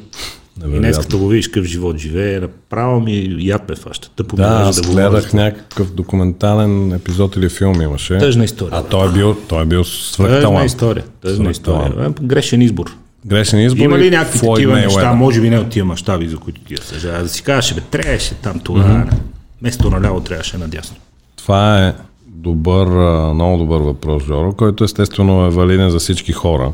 Разбира се. и да се занимават. Разбира се, разбира се. А, първо смятам, че сега гледайки назад, не трябва да съжалявам за каквото и да било, защото е част от така наречения learning experience. Нали? Това ти е опита и затова си станал такъв или онакъв, но има две неща. Контузиите са извън моят контрол. Не, Тях не, мога, не, не, няма как да ги контролирам. Контузиите не ги са, аз казах извън контузиите. Говорим, да, за взимане на решения. Да. А, Имах едното нещо е 99-та година ме избраха в а, европейски отбор на звездите, с който обикаляхме цяла Америка. Бяхме заедно с Тони Паркър да. в един отбор. Играхме също доста добри а, също най-добрите всъщност на нашата възраст американците. Много от тях са в NBA в момента. Бяха в NBA вече са. Да. А, не можах тогава поради стечение на обстоятелствата да проведа максимално добра подготовка каквато аз исках. Аз исках да се прибера в Штатите, а в България месец и половина тренирам с брат ми, обаче тогава ме а, трябваше в казарма да хода и нямаше как да се прибера. Имаше опасност, беше точно 99-та в Косово проблемите, имаше притеснение и не можах да се подготвя така както исках. И това до Защото още не си студент и да не те вземат още, двойник. Да, да, а паралелно а, това е преди да стана студент в Америка и на, с този All-Star отбор много от топ университетите ни гледаха тогава. И аз получих много добри оферти от страхотни университети, но мисля, че можех да получа от още няколко, които аз исках и бяха елитно ниво. Това е едното нещо, за което имам някакъв такъв регрет. А, второто нещо е, че идвайки от България, както ти каза за CNN, че си гледал нали, highlights, а, пуснаха 95-6 и NBC и даваха колежанското първенство по баскетбол един път седмицата. И гледах Алан Айвърсън, гледахме другите легенди, исках да играя в колежанското, но в, а, имах така амбицията за най-големите топ университети. Това да е нивото. Да. И Бостън коледж беше такова ниво. А също времено получих оферта по същото време от Дейвидсън коледж. Това е по-малък университет в Норд Каролайна, който е Jewish American се води, еврейско-американски, с много елитно образование, където е играл Стеф Къри. Това е университета на Стеф Къри, където треньор е Боб Макилъп, той е топ 25 треньори в историята на колежанското първенство в момента, където основно голяма част от играчите бяха европейци. Той имаше много добър подход и знания как да работи с европейски състезатели. Да ги завърти към да ги завърти, да ги система, адаптира, да. да, да. А, и аз имайки мечта да играя на топ ниво в най-големите университети, изключих възможността да играя пак в много добър университет първа дивизия, но малко по-низко ниво, където аз щях да имам много по-голяма роля и може би повече щях да блесна това, което се случи с Стеф Къри. Нямаше да си резерва, нямаше да има толкова силен титуляр, примерно такива. Както неща. беше в Бостон Коледж, да. аз като се трансферирах след това в мен бях капитан и титуляр, да. но вече на по-късен етап в колежанската ми кариера. Това може да стане на по-ранен етап на много хубаво място не съм имал достатъчно знания за колежанско първенство, повече желание. Но, той е това, второ човек си е навил нещо на пръста, много трудно в живота. Това е другото нещо. В движение, да. Знаеш, и трудно е като влезеш, както това е адреналин. В Бостон Коледж, като влезеш в кампуса, в залата и във всички неща ги погледнеш и, и те ти искат, те някакси трудно да кажеш не. Но това е нещо, за което във времето съм го мислил дали така или онака и не съм съжалявал, но да кажем, че доста размисли съм имал какво би, би било станало, ако в тази посока бях тръгнал. Но нямаше да имам много от опита, който имам в момента. При положение, че методологията е ясна, при положение, че а, си играл и тренирал с най-добрите, при положение, че има желаящи, имате масова голяма школа, не изглежда толкова трудно да бъде произведени елитни играчи. Къде се къса нишката според теб? Мотивацията в тези години, най-важните 14-18 тогава ли, човек истински да си повярва и да тръгне да излезе навън. Защото последните години някакво се лъжим. Тук има клубно първенство, пълна Цезари, особено извън София. А, тук прекалено голям базар има. Хората имат интерес към много неща, но залите се пълнят, хората тренират, казваш голяма школа, много деца. Къде се къса нишката според теб? Комплексен е отговора. И въпросът е по-сложен и, и отговора. Да станеш много добър професионален спортист е един процес и отнема между 7 и 10 години подготовка при условие, че... Много фактори са важни ние ги знаем с теб. Семейство с възможности, образование... Може и да не са с, въз... с чак такива възможности, поне в баскетбол. В тенис и голф, да кажем, е хубаво да имат възможности, ами, защото с нашия друг общ приятел Кедър, аз пак го казвам, скоро си говорихме с някой спортист тук, той като беше в коментатор на Олимпиадата в Калгари си беше говорил с някой от Канадската ски федерация, те му казаха а, скиор, който да влезе в националния отбор на Канада, струва 350 хиляди долара. Това е много. За да стигне да влезе да, до там. Да. Това са години наред подготовки, тренировки, гледчери, карти, пътувания, участия, да. треньори, кондиционен, такъв, масажи, възстановяване. Непосилни пари за адски много Хора и федерации също. Принцип. Казваш, че баскетбола не е така. Баскетбола не е така, да видим но защо. баскетбола за мен има сериозна разлика между а, отборен и индивидуален спорт. Брат ми в момента е треньор на националния отбор на Сингапур по тенис. Жени и мъже даже. Състезателка му стана шампионка на Сингапур преди една седмица. И той вече от много години се занимава с това и гледам в индивидуалния спорт какво е положението и до някъде е по, по една идея по-лесно за мен. По-просто в колективния спорт и зависим от много странични фактори. Но този процес от 7 до 10 години, за да стигнеш това високо спортно майсторство, е задължителен и ти при условие, че антропометрично си добре, т.е. имаш физически генетични данни, предпоставки. генетични предпоставки, имаш талант, а, изграждаш силна психика, ти трябва да минеш този процес през много добри треньори, които да те изграждат с правилната методика, спрямо фазата, в която ти се намираш, възрастова група, кариера и да се припредава и да има една системност и постоянност, която да се следва. И това е много трудно в България. много от а, треньорите, особено на подрастващи, не са го приели наистина като основна професия, защото не е и толкова добре платена, с изключение на няколко клуба. Съответно, те не мислят, че могат да се посветят толкова да бъдат най-добри в това, което правят или да се развиват постоянно. А, аз мисля, че играчите, които в България са успели и са излезнали в чужбина, и в Штатите, и в Европа, до голяма степен е на базата на зверска вътрешна мотивация, амбиция, допълнителна работа, самородни таланти, плюс ако са попаднали някой добър треньор, който има влияние, нали, ги е доразвил и дооправил, но нямаме тази школовка, както е до нас точно в Сърбия, където ролята на треньора е издигната на едно митологично ниво. Едва ли Толкова у нас, като се замисли, има много баскетбол. Да, има много Турция, баскетбол. Гърция, Сърбия. Има, има Харватия, структура Словения. на работата, да. Има Ние сме заобиколени от уникални баскетболи. Абсолютно, ние сме заобиколени А с много хора казват, че ние сме пионерите. Първи сме тръгнали. Да, и това е така. Между другото, Самоков е бил първи американски колеж, не знам дали знаеш. И то Вече знам. 1874 или 5 година основано, уникално.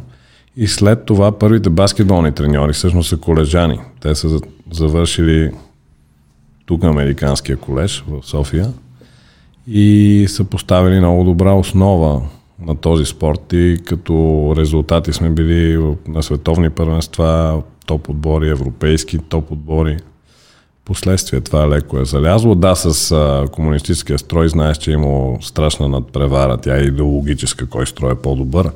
Много средства са се вкарвали в това на спорта да върви успешно, за да покажеш някакъв Ти, вид като че ли доминация. като държава сме избрали други спортове и той с Спортове, с които може да се реализираш по-лесно, като Първото е, штангите. това и, първото е това и с Кралев, точно това си говорихме. Кралев казва, то едно време, понеже заради идеологическата надпревара и табличките с медалите по заводите. Mm-hmm. И той казва, а, по пътя на логиката, и то е много просто, като се замислиш, малките държави по-добре да инвестират в индивидуалните спортове. Защото един отбор волейболисти, те са 20 човека, ма ти взимат един медал. Абсолютно. Един боксер и той ти взима един медал. И нали, ти искаш да имаш повече медали в табличката. И като да, натиснеш върху индивидуалния спорт, шанса, нали, 20 борци в 20 категории, 10 штангиста в 10 категории, 10 боксера в 10 категории, нали? Друго е, това са, като теглиш 40, чертата колко медала имаш. това са 40 шанса за медали, докато имаш един баскетболен отбор, един волейбол, един футболен. Толкова. са. И Така е. не, тежко са толерирали в годините назад индивидуалните спортове поради тази причина. Абсолютно, но са били прави, защото това е давало резултат в тази Е, насока. ако гониш табличката. Ако гониш табличката, е давало резултат. Е имало и жертви. но Подробности. Но мисълта ми е, че след а, вече 89-та година в а, новата реалност и по време на прехода, нещата както са били, мисля, че много от успелите спортисти са на чисто индивидуална амбиция, самоуки, някъде насърчавани, са достигнали до някакви успехи. За съжаление, надявам се това да се промени. Аз правя каквото мога. Смятам, че има и други треньори, които работят в тая насока, да има повече организация, методика на работата, обща методика. Това звучи малко като клише, много се говори, но по-малко се прави, но са много важни неща. И вече може да се изкара на въпросния курс на ФИБА, който завърших 3 годишния. Едно от нещата, което се говореше много важно беше за селекцията в ранна възраст и след това вече общата работа и методика, която води до нужните резултати. Мисля, че не е само в баскетбол в момента това проблем. Виждаме, че и, волейбола тръгва малко надолу. При футбола вече има сериозен проблем по същата схема. И разликата, другото нещо, което каза ти, в менталитета на новото поколение, това, което аз виждам, че много малко от тях са готови да направят нужните жертви, за да станат елитни спортисти. Якото бачкане и лишенията. Якото бачкане и лишенията. Еми, Те искат, ако може да тренират окей, да живеят готино, раздувки, дискотеки, купони, всичко е става. окей да станеш топ играч, което не става. Не. Аз не знам, що съм го правил, не съм живял с идеята, че ще ставам баскетболист, признавам си. Но просто ми доставяше удоволствие. Това ми беше средата, това ми бяха хората, но трудно мога да го обясниш на някой, защото аз ставам в сутринта, излизам в 9 от нас, 10 часа ни е първа тренировка на локомотив, от 10 до 12 е скорост на издръжливост, което е кошмар на квадрат. Да. Най-неприятното. Там рейса училище, учене, учене, учене. 6 часа тръгвам училище, 7 часа втора тренировка, стопка в зала до 9. И е имало един-два случаи, в които съм се обаждал на майка ми и казвам, слушай, ако не дойдеш да ме вземеш, лягам да си спа тук с облеканието, опъвам си хвърли и тако. Не, че изнудва ми нещо, в смисъл казвам, да, ако да. искаш идва, ако искаш идва. Аз сили да отида до автобусна спирка нямам. Ако дойдеш да ме вземеш, ще спа вкъщи. Ако не, няма никакъв проблем, нали? Опъвам си си дремна. Тук и сутринта направо на стадиона. Не може. Не остава нищо в акумулатор. Ама няма, няма друг е, начин. Ден след ден, след ден, след ден, след да. ден. Обаче после не мога да плаши нито работа, Абсолютно. нито учене, нито задачи, нищо. Те ти се виждат. Етап. Това ще След кажа, такова гърчене, после така наречения нормален живот ти се вижда uh-huh. смешка. Ти придобиваш и дисциплина и си изграждаш характер и едни навици, които ти оставят за целия живот и с каквото и да се захванеш, ти после имаш предпоставка да си успешен. Те притеснява изобщо ти. Като си минал през това гърчене, после... Абсолютно. Имаме много работа. По повод на това се седих, че имаше няколко лета с брат ми, които правихме по хиляда вкарани стрелби на ден с брояч. Някои дни повече, други по-малко. Тия железните с копчицата. Да. С една машина специална, която ти връща топката с парабола и бройка. В смисъл за мускулна памет. И, нали знаеш, че как беше, количествените натрупвания водят до, до скокообразни и качествени изменения. Вярно и до днес. Какво представляваш като треньор? Обема от работа, вида на работа, какви са твоите виждания за това как се изгражда един баскетболист първо и как се поддържа вече. Защото кога стигаш до мъже, нещата стават други. Не, не е това напад. Тогава го има дългосрочна перспектива, вече мачове, календар. Да се пазиш от контузии. Вярвам много в, в работата. Още като бях дете, един шампион на Наскар, мисля, че беше казал, че резулт, неговата форма е, че резултата е равен на работата. И това ми е било винаги нещо, което ме е водил и съм го мислил. Не е на 100% така, защото смятам, че правилната и разумна работа е равна на добър резултат. Но определено тренираме много и изисквам доста. Опитвам се неща, които не съм харесал в треньорите, когато аз съм бил състезател, да ги избягвам. Не винаги се получава но това до някъде ми помага, че съм бил състезател. А, и се опитвам, имаше един, пак в курса на ФИБА, Коста Смисъц беше треньор на националния отбор на Гърция на Антетокумпо, да. който са подписа най-големия договор в историята, Янис, да, а, който каза, ако искаш да си успешен треньор, трябва да убиеш играча в себе си. Просто вика, трябва да преминеш от другата страна забрави сантиментите и премини. Това, когато го направиш, имаш добра основа да станеш нали, добър треньор. И вече това ми е 11-ти сезон като треньор, още не съм го стигнал там, но се опитвам всеки ден да, да се подобрявам, много чета, много гледам. А, и работата с мъжки отбор не е едностранна, защото имаш а, перспективни играчи, с които трябва да се работи допълнително индивидуално, да им се дава шанс. Имаш играчи в топ възраст, да кажем между 25 и 30 години, които са си в пика. Имаш и по-възрастни, с които вече трябва да се пипа по-внимателно. Те са по-опитни, не може да ги натоварваш по същия начин. И вече много зависи на какъв тип а, отбор си треньор, защото пък много е трудно да налагаш млади топ таланти, когато се изискват резултати. Се изискват резултати, има напрежение побеждаваш. Едното не може да се съчетае с другото, освен ако не си талант стил Лука Дончич или е, за нашите да. стандарти дори Сашо Везенков, да. който е топ талант за нашите стандарти и за Европа и може на 21 години или 20 да играе роля в топ отбор, но това са изключенията, които потвърждават правилото. Повечето играчи млади е по-добре, които са, имат перспектива да се развият, да играят в една идея по-слаби отбори, където ще им толерират да грешките, да трупат време, да не се търсят на всяка цена резултати и така ще могат да се изградат и да се развият повече. В а, топ отборите напрежението е голямо, трябва да се научиш да функционираш под напрежение, както Езея Томас беше казал, че напрежението е най-добрият ми приятел. Нали, то ти става втора природа, да, нервите са много, които хабиш, но или се учиш да функционираш под напрежение, или отпадаш. Няма, Следен вариант. Между другото, това е нещо, което на ранна възраст се сблъсках с това в Америка, в колежанското първенство е така. ти си чужденец, особено аз не съм 2,10, 1,85-6, българин, идваш там, пълна стипендия си взел и трябва да се доказваш. Или се доказваш, или отпадаш. Те over recruit правят, взимат някой на твоето място веднага. Естествено. Който оцелее. Адаптор, да е. Да, да, малко законите на джунглата, only the strong survive. Еми, и... Може би това е формулата, все пак. Това е формулата и си мисля, че Илиан Евтимов, Васил Евтимов, Филип Виденов, няколко български играчи, които играха на топ ниво в Европа след това, това доста им помогна, че играха и те в колежанското първенство на високо ниво. Бяха чужденци, на ранна възраст се научиха е, тя и Лидия Жорда да се, там ходиха да, много хора там играха. Да се борят за мястото си и след това, като отидеш да играеш извън България в чужбина, това ти е реалното състояние. Ти пак си чужденец и трябва да се доказваш. Не си сърбин, или литовец да идва с топ препоръки или американец, българин си, но вече си свикнал да играеш под напрежение, да се докажеш, влизаш за 10 минути и произвеждаш резултати и излизаш. Кое е повече твоето нещо да моделираш, да създаваш играчи, някой 15-16 годишен да го вземеш и той да е по-стелин в ръцете ти или от можещи играчи да се опиташ да направиш най-добрата работеща схема на игрището? Кое те влече повече? Е, да, това също е много добър въпрос и Минах и през едното и през другото, защото започнах като треньор с кадети, с подрастващи. В момента правя и двете, защото в мъжки отбор имам и млади играчи и наблягаме на това, искаме да произвеждаме играчи. А, имаме и завършените, с които се търсят резултати, както казваш, да. ти нареждаш а, схемите и тактиката. Да, и седиш най-доброто от това, което вече знаеш, че което, разполагаш. Точно така, това е професионалния спорт. Ние имаме не е тайна, по 4-5 чужденци също, американци обикновено, с които се търсят директно а, резултатите.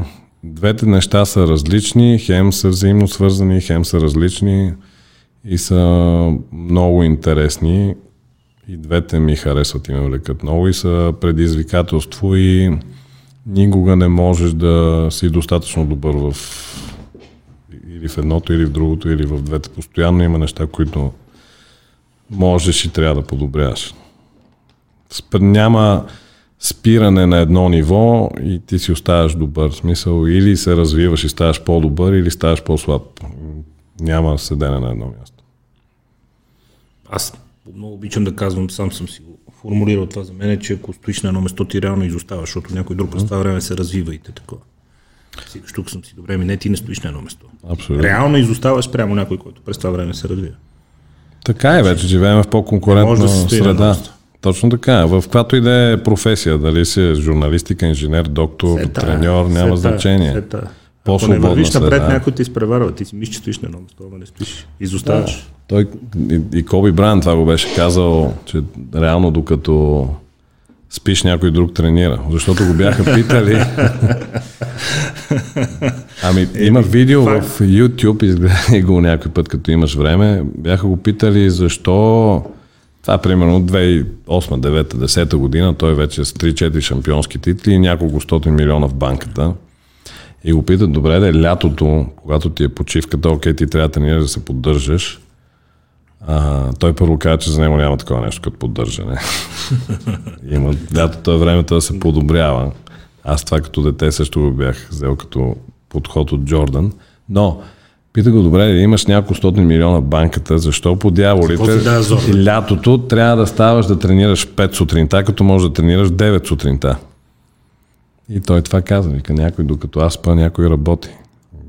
Може. Плюс това, вика, аз ако тренирам от 5 сутринта до 7, след това мога да тренирам и от 10 до 12 и мога да тренирам и от 5 до 7 след обяд. Намех да тренирам 6-7 часа през деня. Место, много, пъти сме си оговорили, много пъти сме си оговорили, че ти си бил и си го видял и си го живял и знаеш за каква свирепа конкуренция става въпрос и за какъв а, пазар и за изискванията на самия пазар към тебе в момента, в който станеш успешен. Много пъти сме си оговорили, че и до ден днешен а, успешните хора поради това, че нямат секунда свободна през деня, времето им е тежко скъпоценно, особено светлата част на деня. Активното време за правене на бизнес свирепо положението. 4,5-5 в залата сутринта. Това. И точно хора, Кевин Харт, да. 6 часа сутринта в залата. Скалата, 5 часа сутринта в залата. Рони Колман, 4 часа сутринта в залата. Да. И ти си кажеш, добре, имаш вече толкова пари, всичко си постигнал и такова. Какво си даваш този озор? А то това Мар, е... Марк Уолбърг, Те са мисля, вързани- че също... Същата, същата Пет часа история. Не, всички, всички. 4-5. Той, еми няма, той деня му, е, деня му е разпределен по секунди за години напред. Няма кога. Тялото е продукт. Трябва да си здрав, трябва да си фит, трябва да изглеждаш добре, трябва да... Най-малко трябва да може да функционира тялото ти, за да издържа на И това не са на професионални спортисти. И това не са професионални Това спортисти. са свръхуспели хора, но не са професионални спортисти, но пак стигаме до това, че има много общи характеристики, които се препокриват. Между успелите за да хора, си според мен, изцяло, да. Той Марко Орбак каза, че той също тренира в 5 сутринта, защото иска лично той да закара сутрин децата си на училище. Това е му е ритуал, нещо, което иска и трябва преди това да си е свършил тренировката, да е, да е медитирал, да си е свършил тренировката, да е закусил и вече да може да ги закара до училище. Защото после няма кога. Защото после започва деня. После няма част, кога, да. после почва истинското бачкане. Да. Еми, те много хора това не, не разбират и съм сигурен, че много от хората, които завиждат и на хората там и на наше ниво, примерно, някой, който сега започва с спорта, завижда някой като теб, който е бил там. Докосно се играл, е колеж, университет и познава се с звезди от NBA, но ако трябва в един момент да се сменят с някои от тези, на които завиждат, не знам дали ще издържат И да платят една цената. седмица. Да, не знам дали ще успех. издържат една седмица. Не знам дали ще издържат. И тук знаеш, да всички го знаем, имаме си, това си е национална черта, едно така хейтърско настроение. Това, което ти ми а, каза, че си видял между 15 и 17 години как съм заякнал и съм почнал да скачам, докато бях юноша, което е плод на генетика и много бачкане. Но тогава веднага се появя, нямаше интернет, нямаше форуми, но почна нали, да се говори, че аз взимам анаболи и стероиди. Защото това е най-лесното, най-лесният начин да обясниш успеха на някой, като си лежиш у вас, примерно. И седиш, нали, че някой прави така. И за Данчо Бозов, примерно, си говориш нещо такова. Има, нали, лесни извинения и обяснения за успеха на някой. Съжалявам много, ама с Данчо Бозов сме от такива заедно в 68 в дружба. Аз 10-11 години ще се преместих там, почнахме да играем с него, с брат му. Пред очите ми израснал всеки ден. Той просто има ген с широки ramена, с много яки ръце, с И много работа, много с тренировки. Много работа. Много работа. Много работа. Но за един човек, който не може да види новото работа и вижда нещо, е най-лесно да каже, е, това е зоби. Глупости. Или връзки е там. Или... Или с връзкия там, да. и, и това съм го чувал за Америка с пръсти. Еми, не мога да избягаш от това. да, е, приемаш ги философски нещата. Докъде стигат претенциите ти към и интересът ти към обществото и към политиката? Имаш афинитет към тия теми? И имам, смятам, че всеки човек, който живее в а, която и да било държава и въобще е гражданин на света, за мен е, трябва да следи тези процеси, Да има да е отговорен, да има позиция до колкото може. А, аз в, а, в Америка едната ми специалност беше JMC, което е журналистика, мас медиа и Да. комуникации, другата е политология. И ми беше интересно political science. Доста... От... Тук учих история, бях в... А... Може ли някой да ти стане паралелка. по-интересно? Извън спорта. Никога не казвай никога, знаеш. Но следейки поне реалността в нашата държава, но то не е само тук, това е естествено. Къде Просто не? в някои държави е повече, в други е по-малко. Не е нещо, което Нищо драматично. е. максимално ме привлича. От друга страна, ако знам, че бих могъл да направя някаква малка разлика, никога не казва и никога, но се съмнявам в момента изобщо. Не. Изцяло спорта. Спорта, да, опитвам се да съм максимално добър в това, което правя, но относно другите неща, да, следа, смятам, че трябва всеки човек да в крайна сметка живее в тази Имаш ли държава. хобита извън спорта някакви? Нещо, което ти си те кефи. Аз Извън- това, това, което в началото на разговора ти каза, аз имах късмета на много готино детство да израсна с а, скейтборд, брейкденсинг, баскетбол, нали, това са ми три На влизането на западната стрит култура. Да, влизането на западната стрит култура, но много здраво ме удари от самото начало. Навлезахме тогава. Да, много рано. С до някъде... с скейт парка, да. абсолютно и до някъде и заради брат ми, защото е 10 години по-голям. Той си беше като ходеше пред мен един вид. а, скоро си говорих с а, Марин Сладкаров, който е един от най-добрите скейтери в България, е преподавател по сноуборд в НСА, който е 75-ти набор, продължава да кара скейтборд с легендите долу, репата, мъжки и така нататък. И си говорихме да ми търси скейтборд, между другото. Чисто за кеф. Еми, да. Продължавам да се бутам. А, много обичам да чета също всякаква литература. В момента е, малко се размиват нещата между четене на книги и интернет, четене, подкастове, слушане. А, нали? То става много комбинирано. То кеф си остава от книгата. Признавам но... си вече, че съм за слушането, кеф от книгата си. Кеф от книгата, обаче проблема с концентрацията и с времето е сложен, докато така. слушането успявам да го съчетая с други неща mm-hmm. и пак да си напълна главата с информация, без да трябва да... Затова ти казвам, че е някакъв микс от неща се получава. Обичам ски да карам, обичам и други спортове. Съжалявам си за нещо, което не си направил. Извън ня... нещо, каквото и да било, защото има много хора казват, е, много ми се искаше като бях млад да скоча с парашута, но то сега вече не върви. Е, такива неща. Да, аз мисля, че ние си говорихме и преди да почне подкаста, че сме в много хубава възраст, 40-те години. Само си правим каквото И те първа може само да сме здрави, може да си правим каквото искаме. с парашути, Така че ако, ако има нещо, което съжалявам, не мога да сета конкретно. Ама ако ти излезе идея, ще се хвърлиш. Не те... Със сигурност, да. Няма какво.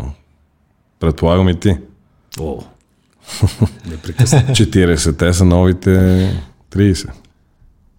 Остранно се разви живота. Вече, не знам вече как е спорта. Те според мен са новите 20, защото а, не знам как е в, в баскетбол в момента и дали горе-долу следиш такива тенденции, но а, само преди 50, 60, 70 години на 50 години е бил селския мадрец, нали? Сега хора на по 53-4 години с, с преса, с вени тренират.